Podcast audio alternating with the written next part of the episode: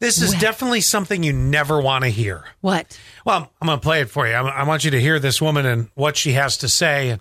Then I'll fill you in on the backstory a bit. But here you go. This is something you never want to hear. Okay. I learned that I acquired an STD for which he has also come back as having tested positive for. He gave me an STD that I will have for the rest of my life. Nothing's going to change it, nothing's going to make it better for me.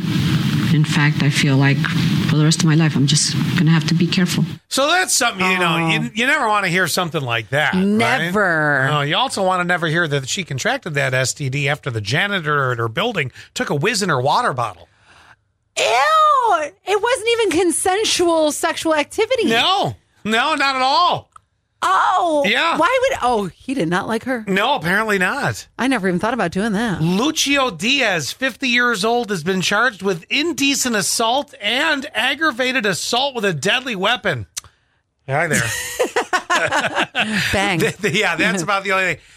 Um, what okay, did I okay, have hold to on. know? I got to know too. But go ahead. What's your question? what did she do that ticked him off so much? Oh, well, that I can't answer for you, but okay, you drink a lot of bottled water, Mm-hmm. a lot of it. yeah, I got my camel back. Okay. So, If you pee in this, I and you swear- should see what her toe has. Uh, but anyway, um, so anyway. well hydrated. Thank you. So, would you? All right, that's got a blue hue to it. Go with a water Oh, bottle. I've got my other Duncan one too that I always carry too. it's clear. Uh huh. With an orange straw. Aren't you going to know? Don't drink the yellow water. Yes, but that it must have been like a camelback like this where it's a color.